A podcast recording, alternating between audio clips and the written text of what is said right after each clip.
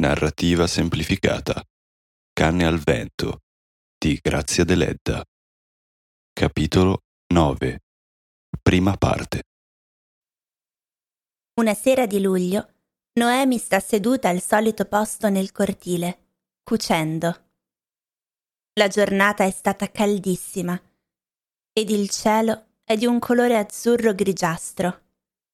I fichi d'India già fioriti danno una nota d'oro al grigio degli orti e laggiù, dietro la torre della chiesa in rovina, i melograni di Don Predu sembrano chiazzati di sangue. Noemi sente dentro di sé tutto questo grigio e questo rosso. Il suo male primaverile di tutti gli anni non smette con l'arrivo dell'estate. Anzi, ogni giorno sempre di più un bisogno violento di solitudine la spinge a nascondersi per abbandonarsi meglio al suo struggimento, come un malato che non spera più di guarire. Oggi è sola. Donna Esther e donna Ruth hanno accettato l'invito del rettore di far parte del comitato di una festa. Giacinto è ad Oliena a comprare vino per conto del Milese. Sì, ridotto a questo, a fare il servo ad uno che era stato mercante girovago. Noemi lo disprezzava, non gli rivolgeva la parola, ma quando è sola lo rivede curvo su di lei, a bagnarle il viso con le sue lacrime, e la voce tremante di lui, le sue parole. Zia Noemi mia, perché, perché questo? E gli occhi di lui, tristi e ardenti come quel cielo d'estate, non le escono di mente. Le sembra di sentire sulle labbra il sapore delle lacrime di lui, ed è il sapore di tutta la tristezza, di tutta la debolezza umana. Allora la solita immagine di lui annoiato, avvilito, sparisce per lasciare posto all'immagine di lui buono, pentito, appassionato. Questa immagine, sì, Noemi la ama e a volte la sente così viva e reale accanto a lei che arrossisce e piange come assalita da un amante entrato di nascosto nel cortile. La sua anima allora vibra tutta di passione. Un turbine di desiderio la investe portando via tutti i suoi pensieri tristi, come il vento che passa e spoglia l'albero di tutte le sue foglie morte. Le sembra di essere svenuta, come quel giorno, e che le sue lacrime siano quelle di Giacinto. E le beve come il succo d'un frutto aspro, con le labbra avide di tutti i baci che non avevano dato né ricevuto. La giovinezza, l'ardore, il dolore di Giacinto si trasferiscono in lei. Dimentica i suoi anni, il suo aspetto.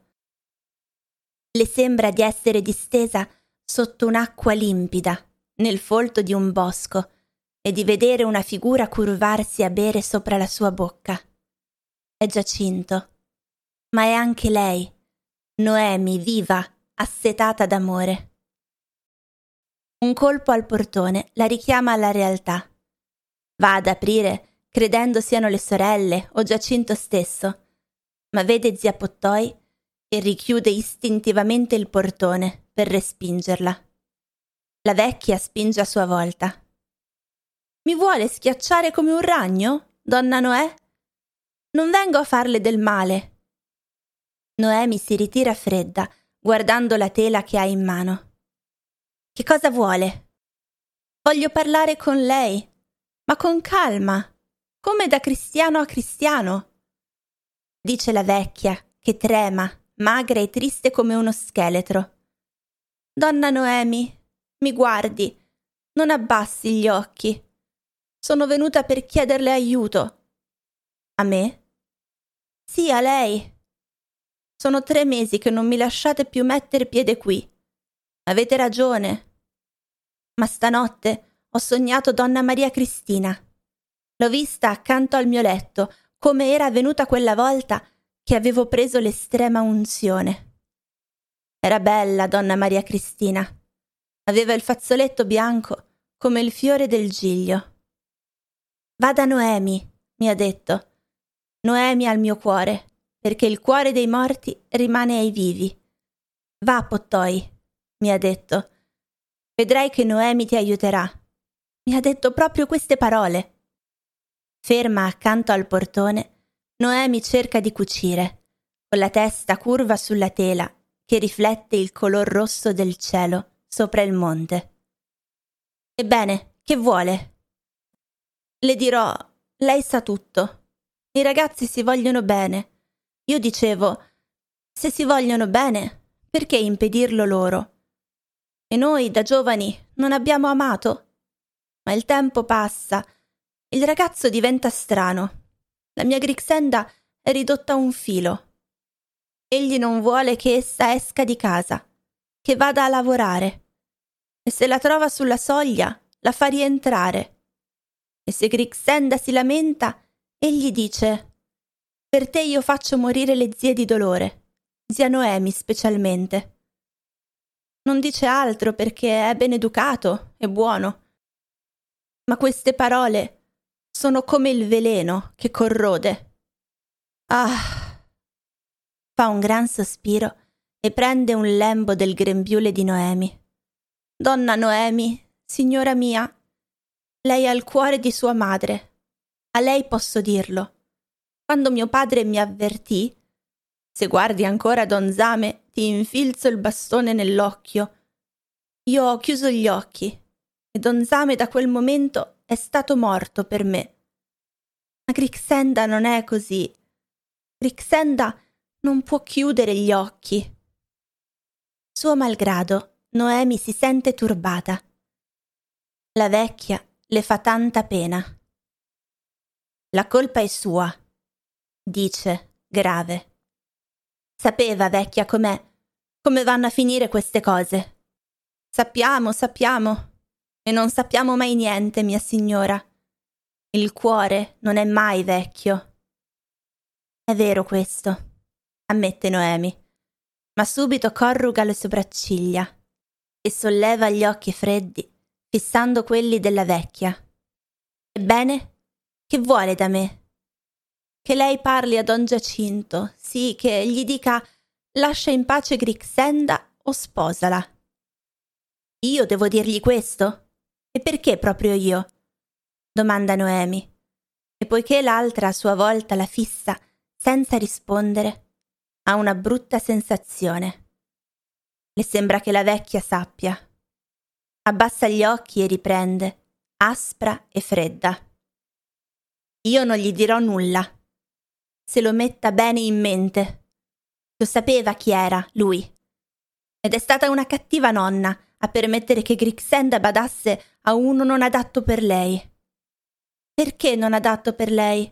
Un uomo libero è sempre adatto per una donna libera. Basta che ci sia l'amore. E lei, signora mia, sì, farà questa carità di parlargli. Non è il pane che le chiedo, è più del pane, è la salvezza di una donna. Il ragazzo le darà ascolto perché è buono e dice L'unica cosa che mi provoca dispiacere è che zia Noemi soffra per me. Ebbene, glielo confido. Egli parla sempre di lei, mia signora e le vuol bene. Grixenda è persino gelosa di lei. Allora Noemi si mette a ridere, ma sente le ginocchia tremarle e sente nel cuore la bellezza luminosa del tramonto. È un mare di luce sparso di isole d'oro, con un miraggio in fondo. Ella non ha mai provato un attimo di ebbrezza simile. Un attimo e il mondo ha cambiato aspetto. La vecchia la guarda e nei suoi occhi vitrei la malizia brilla come la collana sul suo collo di scheletro. Cosa mi dice dunque, donna Noemi? Me ne vado un po' tranquilla? Sì, vero? Mi aiuterà? Vada pure, dice Noemi con voce mutata. Ma la vecchia non se ne va e fa tanti ringraziamenti umili. La nostra casa misera è sempre stata accanto alla vostra, come la serva accanto alla padrona. Non poteva durare la nostra inimicizia. Zuannantoni mio piange ogni volta che torno dall'orto. Piange e dice Perché le dame mi hanno cacciato via? E prende la fisarmonica e viene a suonare qui, dietro il muro. Dice che fa la serenata a donna Noemi. L'ha sentito, mia signora? E adesso tutto andrà bene. Speriamo, tutto andrà bene, dice Noemi ma non sa neanche lei che cosa debba andar bene. Sente un improvviso amore per tutti. Dite a Zuannantoni che venga stasera. Gli darò le pere rosse. La vecchia le afferra la mano, gliela bacia, va via piangendo.